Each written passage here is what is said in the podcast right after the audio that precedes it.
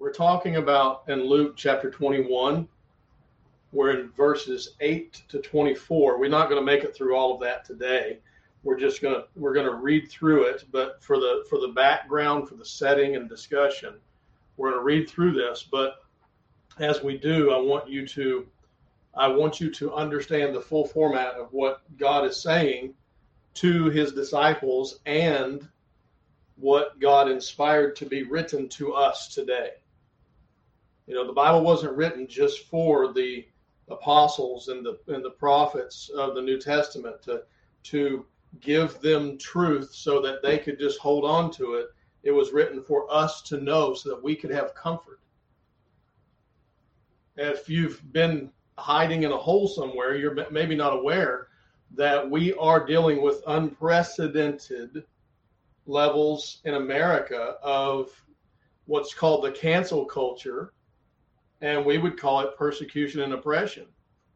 And it doesn't matter if you're conservative, it doesn't matter if you're a, a wrong thinking liberal, it doesn't matter if you're a Christian, it doesn't matter who you are. If your mind is not set to go exactly where the socialist and where the mob wants you to go, you will be destroyed and canceled. I don't know that we'll get into it today, but probably next week we're going to talk about those issues. But today I want to really get into the the promise that Jesus made of things progressing worse and worse as we talk about this. So have your Bibles open, please, to Luke chapter 21, verses 8 through 24. We're going to be in the book of Revelation as well. It is a blessing for us to be able to study the Word of God together and to have assurance about what God says, about what Christ tells us is going to happen. Give me just a moment. I want to pull my screen up.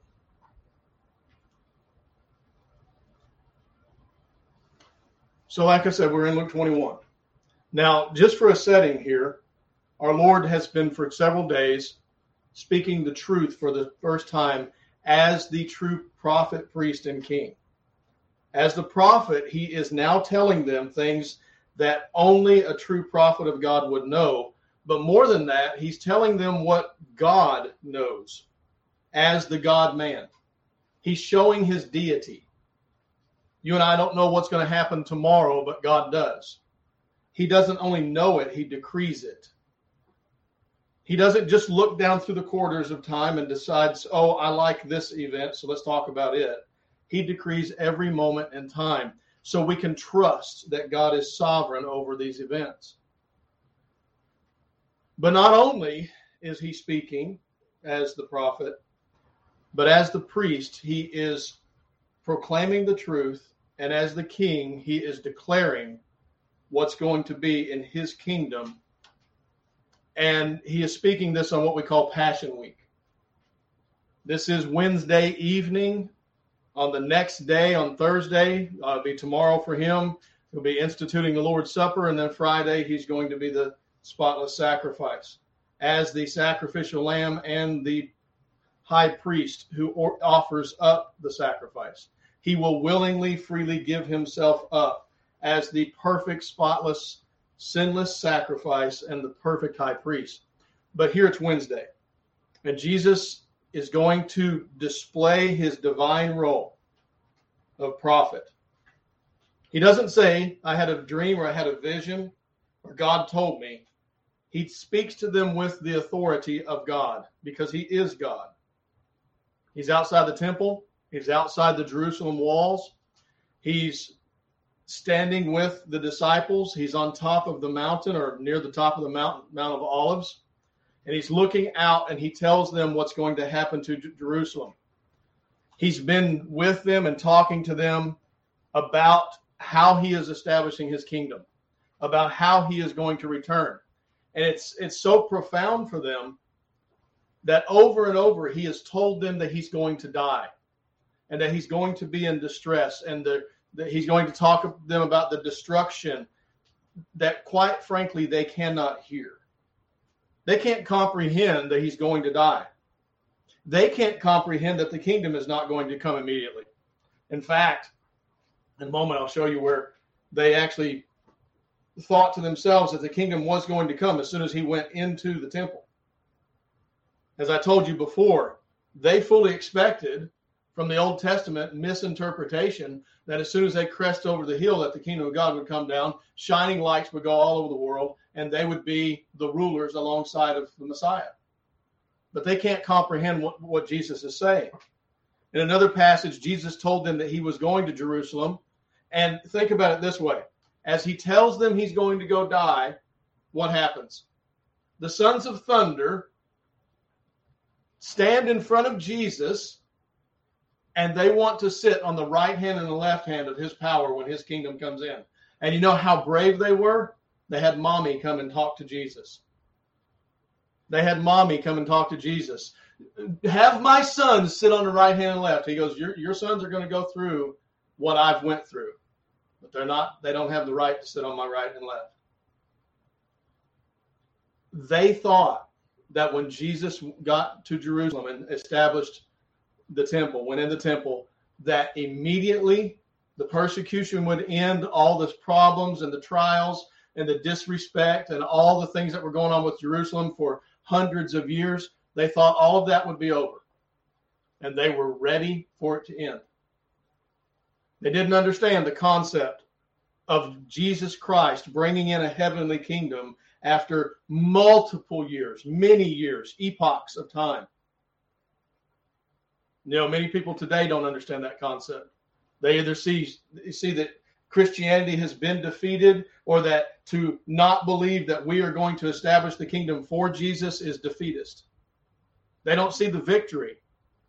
They don't see the victory in spiritual in the spiritual kingdom of men and women coming to Christ under the gospel. At the same time, the world is living out their wickedness. They don't see that victory there. They don't understand the ultimate victory when God Himself steps down and establishes His own kingdom by His own power for His own glory. And we get to say, Soli Deo Gloria. To God be the glory alone. He's the only one that did what no man could do. You see, the disciples, they could not process the idea that they were going to be under distress, that there would be deception and destruction that would come all the way up until the end of the Gentiles, the time of the end times. Now, what you have to know about the end times is it's a eschatological term, the end times. You and I, when we think the end times, we think of the actual end. For the scriptures, the end times began at the inauguration of Jesus Christ. Everything from that point until the final day of judgment is the end times. It's kind of like when you talk about the day of the Lord.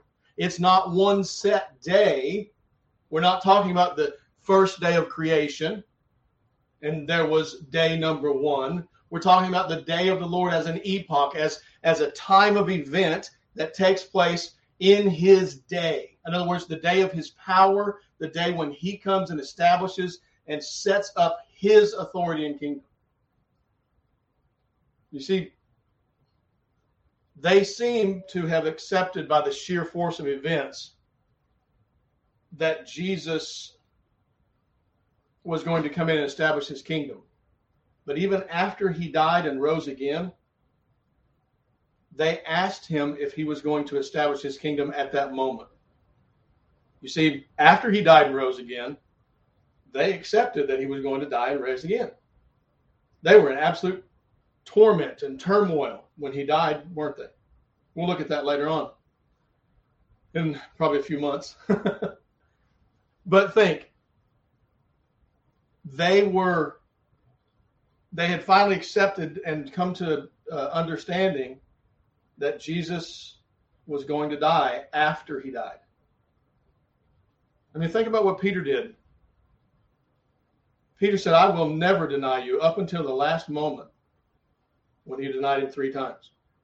He did not accept the fact that he was going to deny his Lord until it happened. Many people do not accept of the events that are going to take place in the days of the Lord in the end times until they happen.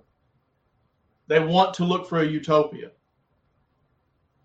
As if it's okay to believe whatever we want to believe. To just think whatever we want to think, and then God will conform to that. Well, that's not what the Bible says. They were looking for a positive outcome, the kingdom to come. Okay, Lord, we've been through your three years of pain and suffering. We've been through the three years of problems. Now it's time to get on with the show. I'm ready for the kingdom. You know, even Daniel thought that after 70 years that the people of Israel would be brought out of all the world and they all the division they'd been under and all the the judgment they had been under and that the kingdom would be established again. And God had to say no. It's not just 70 years, but 70 times 7, 490. But then we see 483 and Messiah will be cut off. So anyway, that's not what the Bible says. It's not what Jesus has been telling the people. It's not what God has been telling the people. We will not usher in God's kingdom for him. We will not do those things that mankind is wont to do. There are people that believe that they are going to establish God's kingdom for him, that the, the gospel is going to progressively take over uh, the culture, that it's going to take over the seven mountains, if you will, of entertainment and art. Don't we just love how it's taken over Disney? How it's just taken over and, and, and, and everything's becoming more and more Christian, more godly? It's, it's not happening, is it? It's becoming less and less godly. The world is become, becoming more and more antagonistic to Christianity.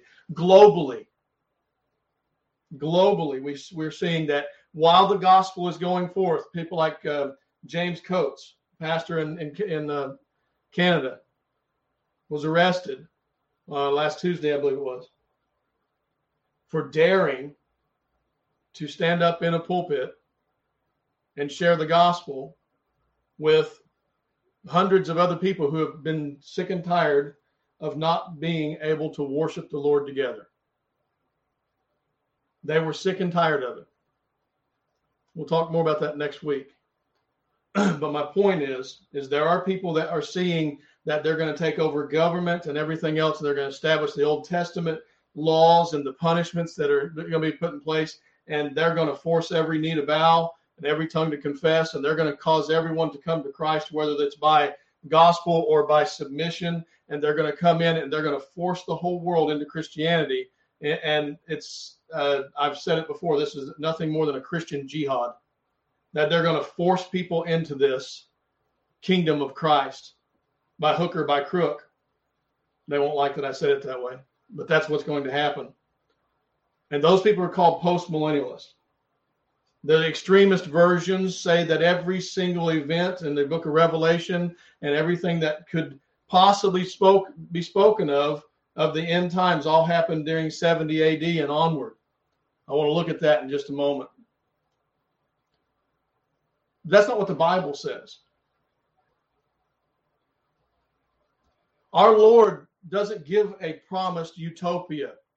He doesn't have this, this high speculation that all these wonderful things are going to happen.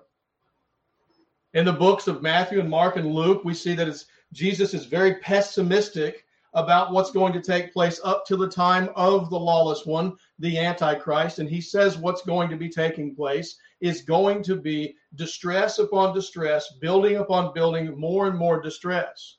Now, if you think that we're going to build the kingdom, why didn't we start with the Roman Catholic Church? If you think we're going to have this Christian utopia all over the world, why didn't it just go perfectly with the Roman Catholic Church? You see, they tried that, and they had to have a pope. They had to have one that was in authority, and he became the vicar of Christ. He called himself, and, and the, the, the Roman Catholics called him the vicar of Christ. He is the, the living embodiment of Jesus Christ. He is the replacement for Christ. And he is the one that's in authority, and he has the keys. He has the keys to the kingdom. So why not say, let's do that? It already failed once. I don't want to do it again. I don't think it's going to pass that way. The Bible doesn't see it that way either. We see that there's going to be escalated deception and destruction, apostasy, is going to prevail. We're going to talk more about that next week. But today I want to talk about the deception and distress that comes. Uh, we can even speak in destruction, talk about destruction that's going to be coming in. But before, you know, before we get there, let's just kind of have a, a little bit of discussion here. Jesus isn't giving them a promise of victory. He's giving them a call from their immediate future into a grand view of all future until the age has come to an end, what's called the time of the Gentiles. Ultimately, what's called the day of the Lord, the tribulation, when the Antichrist comes and the people of Christ are brought away from this wickedness and destruction. Jesus is telling them what only God can know the end from the beginning. So that when it happens, everyone who sees and everyone who reads about the events will know that Jesus is God and that his timing is perfect. You see, the disciples, they did not expect tribulation and persecution. They didn't expect it, but they all lived through it. And they lived through it because God did not fail them. Jesus didn't fail them. And he tells all of the people what's going to happen so that they can have assurance that he is in absolute sovereign control. You know, we're seeing Christianity being persecuted all over the world. Martyrs are going all, all over the world, and they have been ever since the time of Christ. That has been the way it's gone on. There are those that would say that the pre tribulational dispensational view is a de- defeatist mentality. But their view sees that the gospel wins. And I soundly reject that point of view because we happen to believe that our God does win. You see, this world is bent on evil. Our own children are bent on wickedness. Our neighbors, our friends, our loved ones, people we care about are bent on wickedness. And as this world progresses more and more in depravity, we do not see anywhere in the scripture that the people will pull themselves up by the bootstraps and become more and more godly. Actually, we see Romans and, and many other passages that tell us they will become less and less godly. And Paul even tells us that there is going to come a great falling away, a great apostasy. Jesus tells us that when he returns, will he even find faith on the earth? Many are going to be called, but few are chosen. But God hasn't lost control. He hasn't lost, he hasn't conceded the victory to, to Satan and said, okay, you've won. While Satan runs around like a roaring lion, God is still the one that holds him on the leash. But we're not established the kingdom for God. The 1689 Second London Baptist Confession, it tells us that even the reformers believed that the Pope was that Antichrist. Not the specific Pope today, but the Pope, the title, the name, the person would be the Antichrist, the one that comes out of the mother of harlots, the Roman Catholic Church, on the days that these events take place.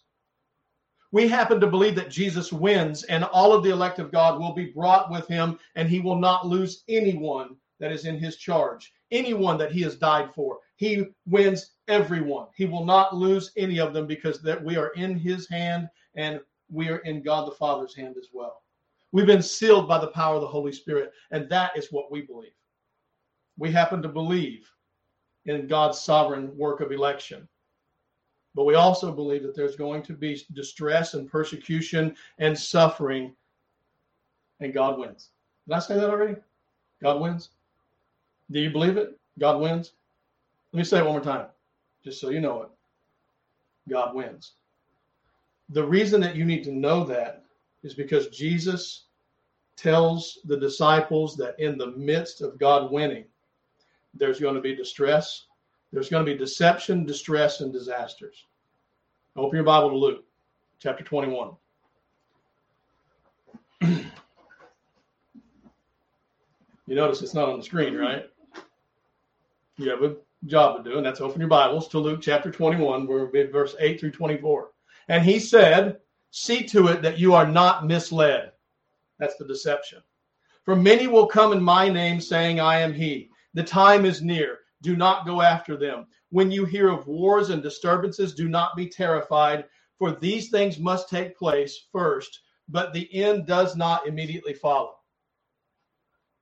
He continued by saying to them, Nation will rise against nation and kingdom against kingdom, and there will be great earthquakes in various places, plagues and famines, and there will be terrors and great signs from heaven.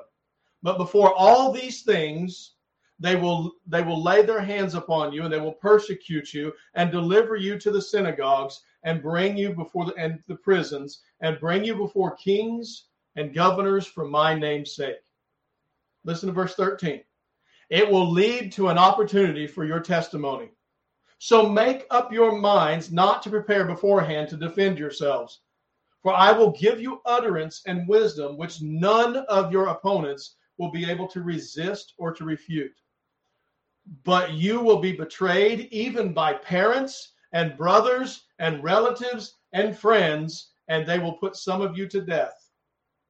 You'll be hated because of my name yet not a hair of your head will perish.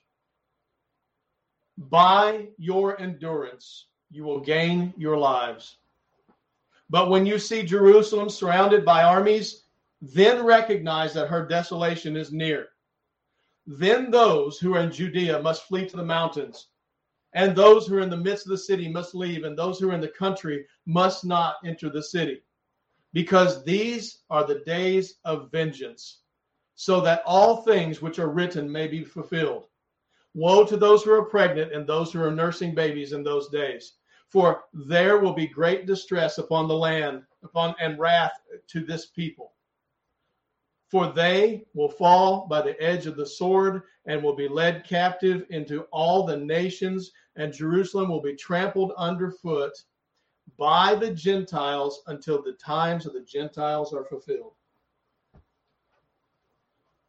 Pray with me, real quick. Dear Lord God in heaven, there's a lot here. And God, we pray that you would open our minds and our hearts so that we would know it.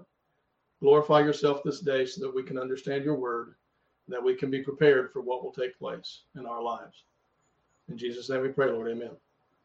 So if you gather a, composite of Matthew 24, Mark 13, and Luke here in this passage, you'll see that Jesus is not simply speaking of an event that took place about in 70 AD. This is a, a stretch throughout time. He begins right where they are and he tells them about the distress and destruction and people that are going to be martyred and murdered throughout history, and then culminating to a final event where the world stage will be set as an enemy against the people of Israel. But at this moment, we are seeing the times of the Gentiles. Matthew 24, for example.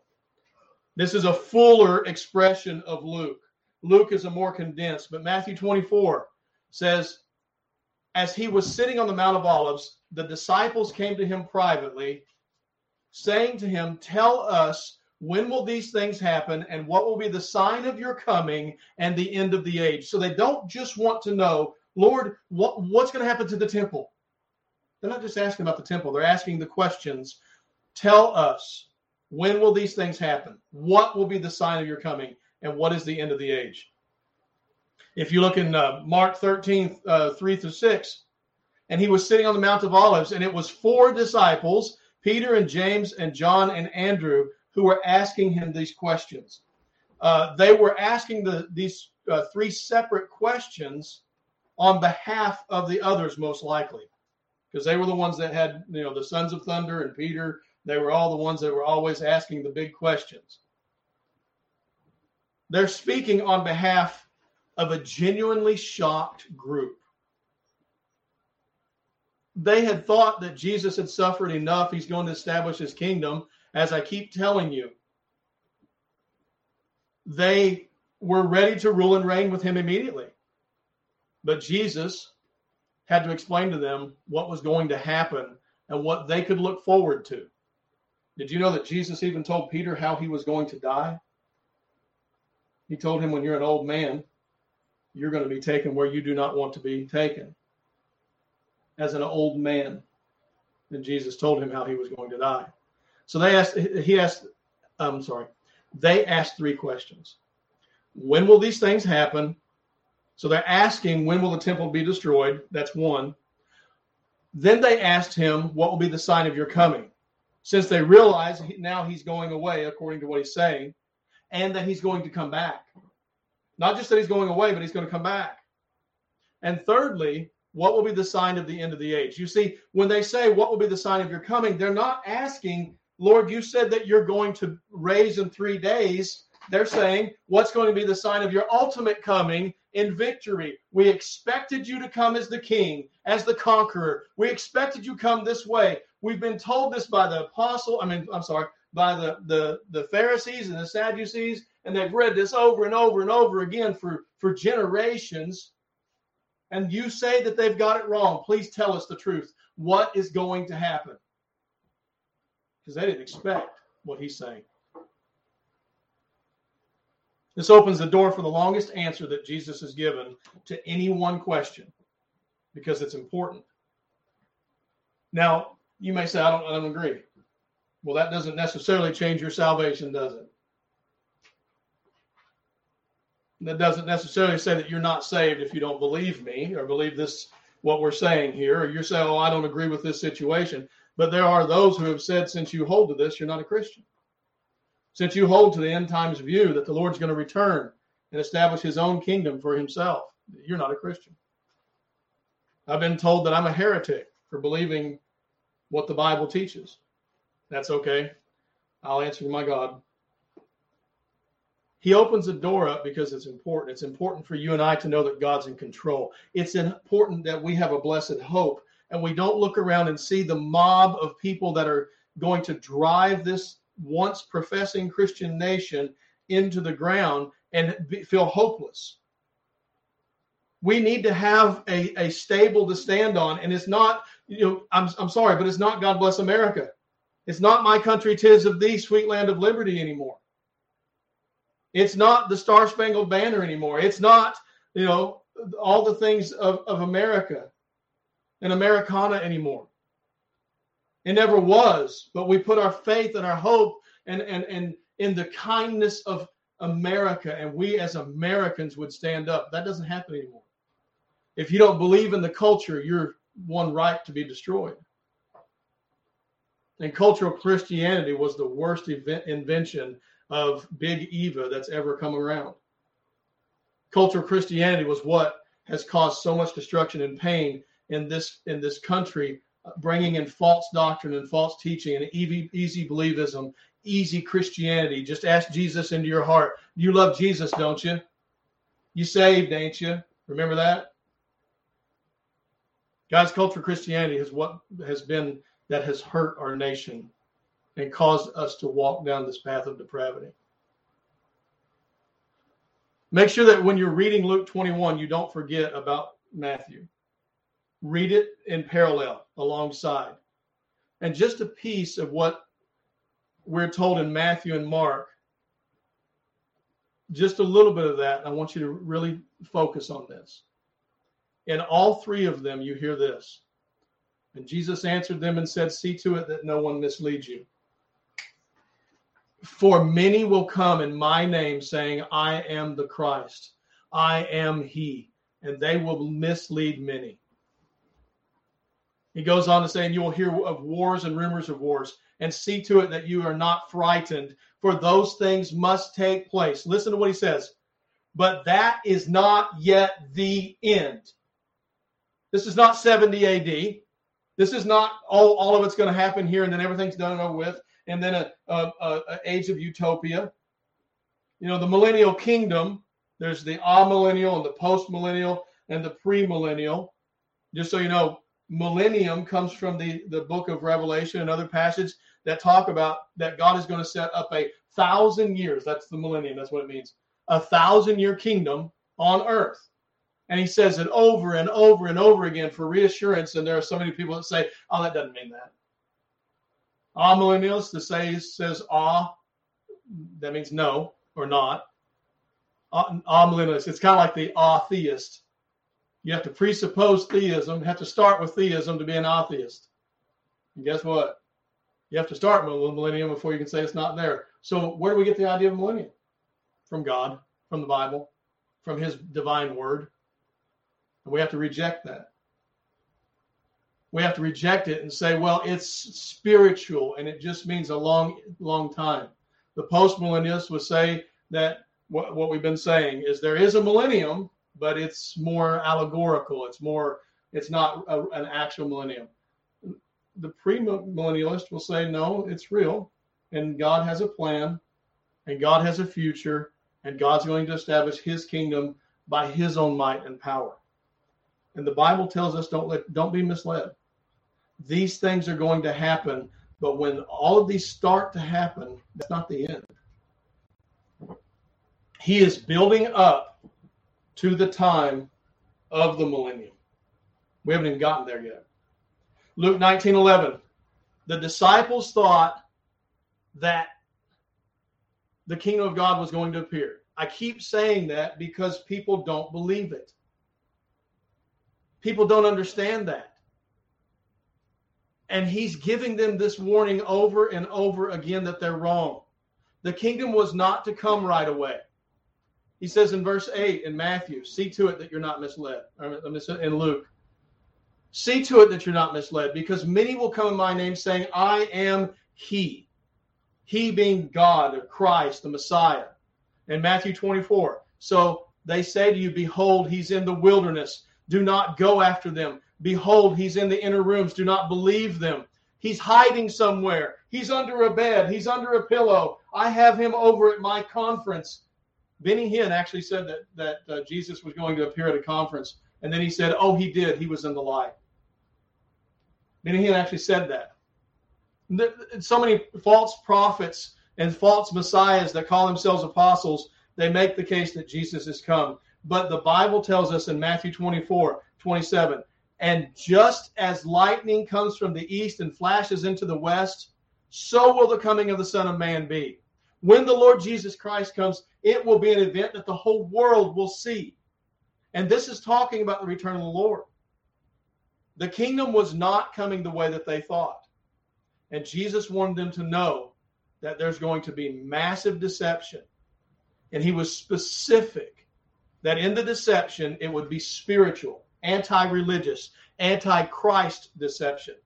Another Christ would come in, many others I believe it was uh, Josephus that said there was a, a, a, a new Christ popped up every day in the from the time of Christ all the way up to through Josephus. false prophets, false teachers, false messiahs, liars, and deceivers saying that Christ hadn't come or he'd come in a different way. And in Luke, he tells us to be assured it's going to happen, but not to be misled by their lies. Many are going to come, and still today, many false messiahs come, constantly coming, saying that the life, death, and resurrection of Christ was, was something totally different. They're going to come one after another, constantly claiming that the one that was in Jerusalem, that one that said, I am he, that he, the Messiah, the God man that said, that said, I am the way, the truth, and life, that he was a liar. You know, today, the New Age movement, Rob Bell and uh, Oprah Winfrey, even Deepak Chopra, Chopra talks about the Christ consciousness and tells us that that Christ is not a figure, a person, but a spiritual consciousness that mankind can produce by their own goodness and in their good works, they make their own ways to heaven. That is, we're going to continue to see false messiahs and antichrists, the spirit of antichrist in this world, up until what uh, Daniel talks about with the willful king. And we're going to look probably in a few weeks about the antichrist and his ret- his coming into power. Listen to Matthew 24, 26. So if they say to you, Behold, he is in the wilderness, do not do not go out. I just read that. Somebody tells you that Jesus was found in this place or that place, don't go that way. You see, Jesus doesn't return quietly, he doesn't re- return privately. When he steps foot on the Mount of Olives, he splits it in half. When he steps foot in this world, it'll be like lightning. Think about what he says here in verse 27.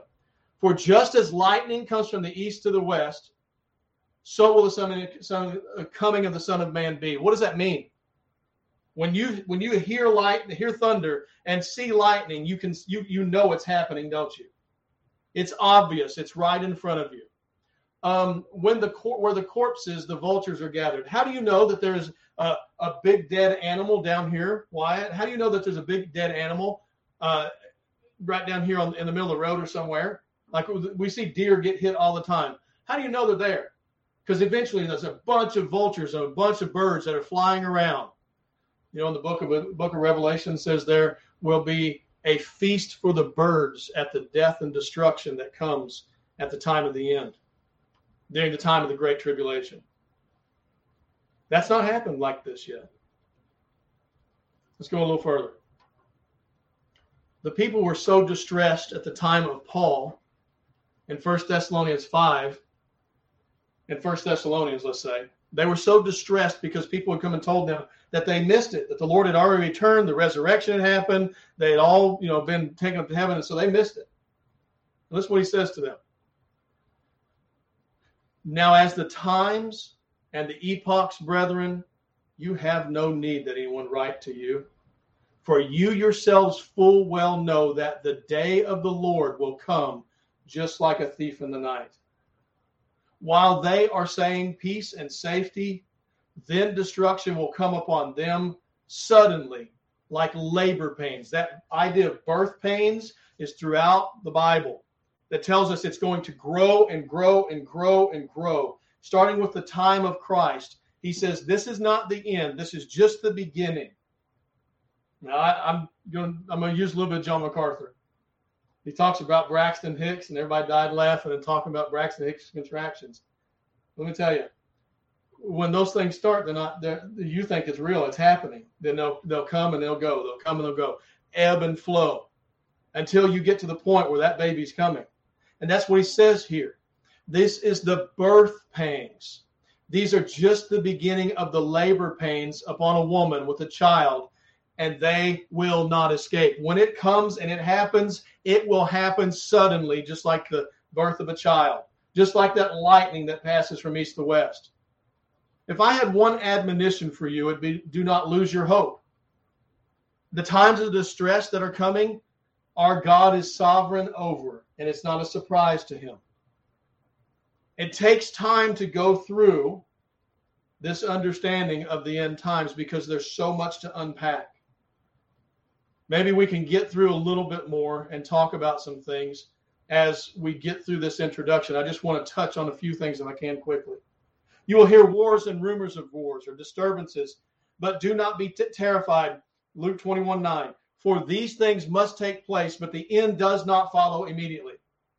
He's saying, This, I'm not saying to you that there's going to be fights and wars and things go on immediately and that's it. Speaking to the disciples, he tells them that there is indeed coming distress and an escalation of distress. Now, now think about it this way. When you hear of wars, that's talking about the fact that immediately you've heard of something going on, an escalation of a battle. And then rumors of wars is a multitude of battles. I've heard there's a fight going on here. There's a war going on here. There's a destruction going on here. There's dictators going on over here. And it's it's more than just one. It's not just the the the attack of Rome against against uh, Israel, but it goes prolifically everywhere. To prove that point in verse 10, he says, Then he continued to say to them, Nation will rise against nation, and kingdom against kingdom. You're going to have more and more and more destruction, not just 70 AD, but more and more and more destruction going on. You know, in 70, uh, and actually in 168, there was a man uh, uh, uh by the name of Antiochus, Antiochus Epiphanes, and he was the king of Syria. He invaded Jerusalem in 168 BC. He desecrated the temple with, with blood. He um, destroyed a lot of the temple. He did a lot of this desecration. And this was a preview of what's going to take place at the great abomination of desolations that's spoken of in book of Daniel by the lawless one, the man of sin, the one that would be the willful king that would come in. And we know it's not the same thing because the willful king in Daniel establishes a seven year peace treaty, a seven year covenant with Israel. And after three and a half years, he breaks that covenant and goes to attack Israel. And that is not what took place during the time of Antiochus. Antiochus was was at the end of his his rule. He was almost completely finished with his rule, and he went after the people of Israel to attack Israel even further. Not not to, and this was during the the the outstretch of the diaspora that Peter spoke about uh, as he talked about from Nero up through, and he didn't go up through Antiochus, but he talked about the fact that God was dispersing the Israelite people all around the world. Jesus stretches through time and he explains that there is going to be an endless succession of and buildup of nations and kingdoms, not just warring against Israel, but warring with each other and trying to fight for their own kingdom. John MacArthur said that the ebb and flow of history is war. He said that the only time that you see peace uh, in in the story of history is when everybody stops to reload. I thought that was pretty funny. And we see that history is filled with more and more wars as we get closer to the 20th century. From the first advent to the second, there's a buildup of immorality, deception, distress, and destruction, plagues, pestilences, right up to the time of Christ. The book of Revelation 6 through 19 lays out for us clear detail of the events that are going to take place during the seven years of, of the uh, tribulation.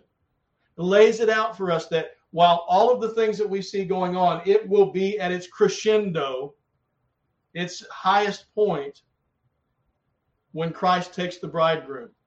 Now, you don't see the, the rapture of the church in Matthew, Mark, and Luke in these sections because that's not the focus.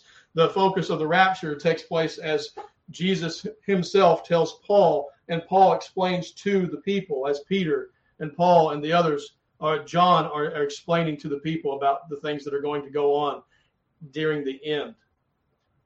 Until that time, we see the rise of nations who are bent on destroying one another and the rise of natural disasters. Verse 11 and there will be great earthquakes in various places, plagues and famines, and there will be terrors, signs, and wonders, great signs and wonders from heaven. if you're able to download a PDF of the Encyclopedia of Wars, I did that and uh, started looking through them. I got over 5,000 entries. I didn't look through all of them. That's a lot. Uh, there's all kinds of encyclopedias. There's so many that talk about the history of wars. And uh, there's reported to have been over a thousand wars from around uh, 500 BC to today. um, that's a lot. Now, John MacArthur re- records this before the time of Jesus Christ. He said historians record 70 significant wars. Now, there were thousands of wars, but he's talking about the big ones not just re- rebels, clashes, and battles, conflicts, and things like that. Uh, he says those go on all the time, and in this Encyclopedia of War, it's it is in there. But he says that there are 70 recorded uh, wars before Christ that were major. In the thousand years after Christ, there's 50 wars. 50 wars in a thousand years, then 500 wars, I'm sorry, then 500 years after that, there's another 100 wars. 300 uh, years later, there's 250 wars. And in the last 200 years, he says there's 500 wars. I don't know what the escalation is from from that point on, but I know it's been getting worse and worse. We see an escalation throughout history. And just as the uh, book of Romans, chapter one, and the Foxe's book of Martyr talks to us, and, and you can read that, online for free. The uh, both the books, Romans one and the Foxe's Book of Martyrs. But we see that the population has grown more and more wicked, and the tools of death and destruction have become worse and worse. You guys remember what happened during 9 11? America went to war after that against terror. And it seems like we were defeated. It seems like all over the place under uh, Barack Obama and Joe Biden, whether you like him or not, this the truth is the truth.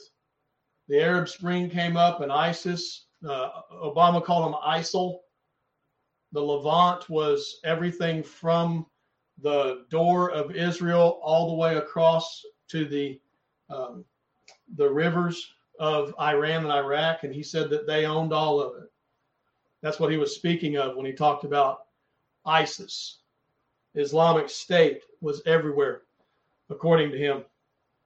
He said that it that we saw it rise up, and there was just nothing we could do. We couldn't stop it. For the past four years, whether you like Trump or not, for the past four years, there's been unprecedented uh, normalization of relationships between Israel and the other Arab nations, and the Arab nations, not the other, but the Arab nations around. Unprecedented peace has been coming all over the the the the Arab nations with Israel. And now we're beginning to see already that there's being a return to war set, war mindset and hatred and, and a desire to murder and kill. We saw uh, many several years ago that there was videos on YouTube of people being martyred for the name of Christ because they would not submit to Islam. They would not surrender, and they were publicly being uh, uh, beheaded and, and burned. Uh, that they were being thrown off rooftops for homosexuality and and for you know any form of depravity. They throw them off the rooftops. The wickedness of humanity progresses worse and worse.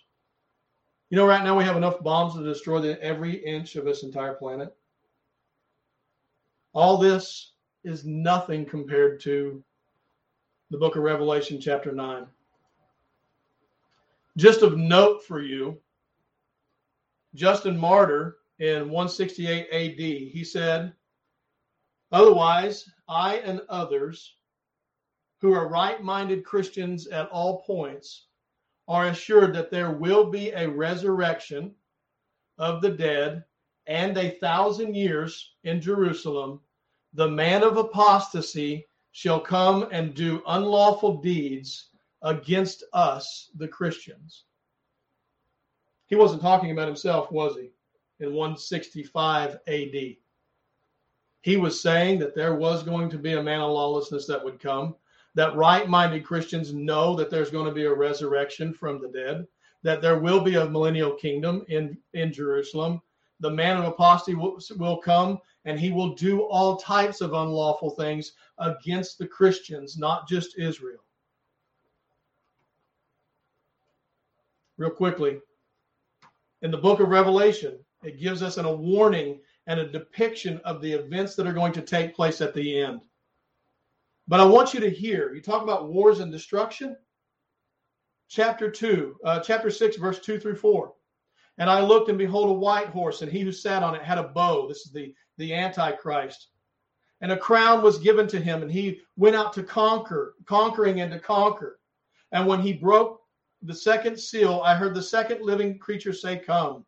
And another red horse went out, and to him who sat on it, it was granted to take peace from the earth, and that men would slay one another with a great sword that was given to him. If you jump to Revelation 9 uh, 15, and the four angels who had been prepared for an hour and a day and a month and a year were released so that they would kill a third of mankind. So not only do you have people warring together, but that you have the mankind being destroyed by the angels and the armies of the angels verse 16 says, The number of the armies of the horsemen was 200 million. Now, some people say that that is the um, the Chinese people, that they gather an army of 200 million, and other people say that is that is uh, demonic forces. Don't know which one it is. It's not important which one it is. What it's important is 200 million enemies uh, are going to come in a battle that will destroy more than a third of mankind. And that's just a brief look at the warnings of the coming of war.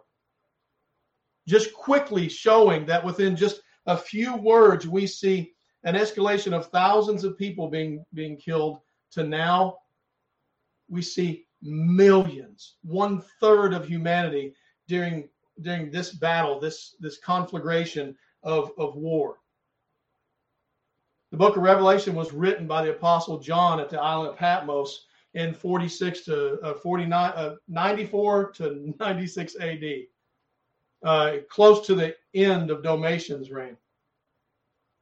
And it was attested to by Irenaeus in the second century and many others like that talked about the things that were going to be going on. And it was declared that Revelation was written during the end of Domitian's reign. So we have an assurance from history of when it was written. John MacArthur, in his commentaries, if you have his commentaries, you can read along with me. It says that uh, later writers, such as Clement of Alexander and Origen, Victorianus, that he wrote the earliest commentaries on, on Revelation. Eusebius and Jerome, they all say that it was written during the time of Domitian. now, why is that important? Because there are people that will say the book of Revelation was fulfilled in 70 AD or about that time. And if you go back to Luke, we hear that not only is there going to be an escalation of war and a promise of future war, but there's also going to be disasters that Jesus promises will take place before his return. There's going to be an escalation of these things, and it's going to culminate in the ultimate of disasters. Well, we've been an hour into this, and we just started. Let me ask you a question. How important is this? How important is it? You see, I think it's very important that you know what the future is and that you have hope. Whether you live through this or not, we are experiencing as Christians persecution this very day. All around the world. If you get on certain media today and you say certain things, you will be censored. You, you can be fired for speaking out against homosexuality against sexual immorality, pedophilia, transgenderism. Did you know that if you speak out today in certain venues against men dressing up as little girls and going into little girls' bathrooms, that you can be censored, you can be fired, you can be persecuted by the mobs of people? We didn't see this 30 years ago. We didn't see this 25 years ago. We're seeing this today, and it's going to get worse and worse. Our hope is not in this nation, or our hope is not in the government. Our hope is in Christ. We can have steadfast assurance that we can continue on as the people of God by the will of God to the glory of God. Whatever you do, tell somebody share the gospel with somebody. Because if this is important, if Jesus is going to come back, how should you live? If you're going to stand before Almighty God, what should your life be like? If this is true, and God is going to reign sovereignly on the throne, and you will be standing in front of Him one day and judged by Him, what type of people should we be? Should we be more holy or less holy? Should we be more interested in the things of God, more into the Word of God, studying to show ourselves approved unto God, a workman that needeth not to be ashamed, or more interested in Facebook and social media and Twitter and hashtags and cancel culture and every other thing? How should we live? We didn't get as far as I thought we would. But next week, if you want to find out what's coming, tune in and you will see a lot of information.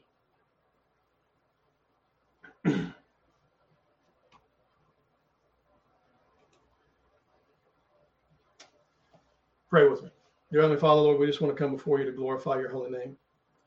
Lord, we want to exalt you. We want to magnify you, Lord. Lord God, you are King of kings and Lord of lords, and we trust that you're in your sovereign hand, Lord, that you know what you will do and you've decreed it so that, and you've actually spoken it and told us so that we will know. we don't have to push out things for a thousand more years. We don't have to push out things and wonder what's going to happen. We know that at the end of time, Lord, before you return, it'll be like it was in the days of Noah, that it's going to just progress and get worse. And the time of Lot. And we're beginning to see those things. But the ultimate culmination, Lord, we know will come with the Antichrist in the seven years of great tribulation. We know the purpose that you have at the end of the time of the Gentiles when when I, the the the power and the the freedom of authority that you've given to the Gentiles, when that ends, when you, Lord, begin to specifically work against the wickedness of this world, visibly, powerfully. Lord, work through us in the gospel of Christ. Work us so that we may be able to endure the things that will come. We ask you to glorify yourself this day. In Christ's name we pray, Lord. Amen.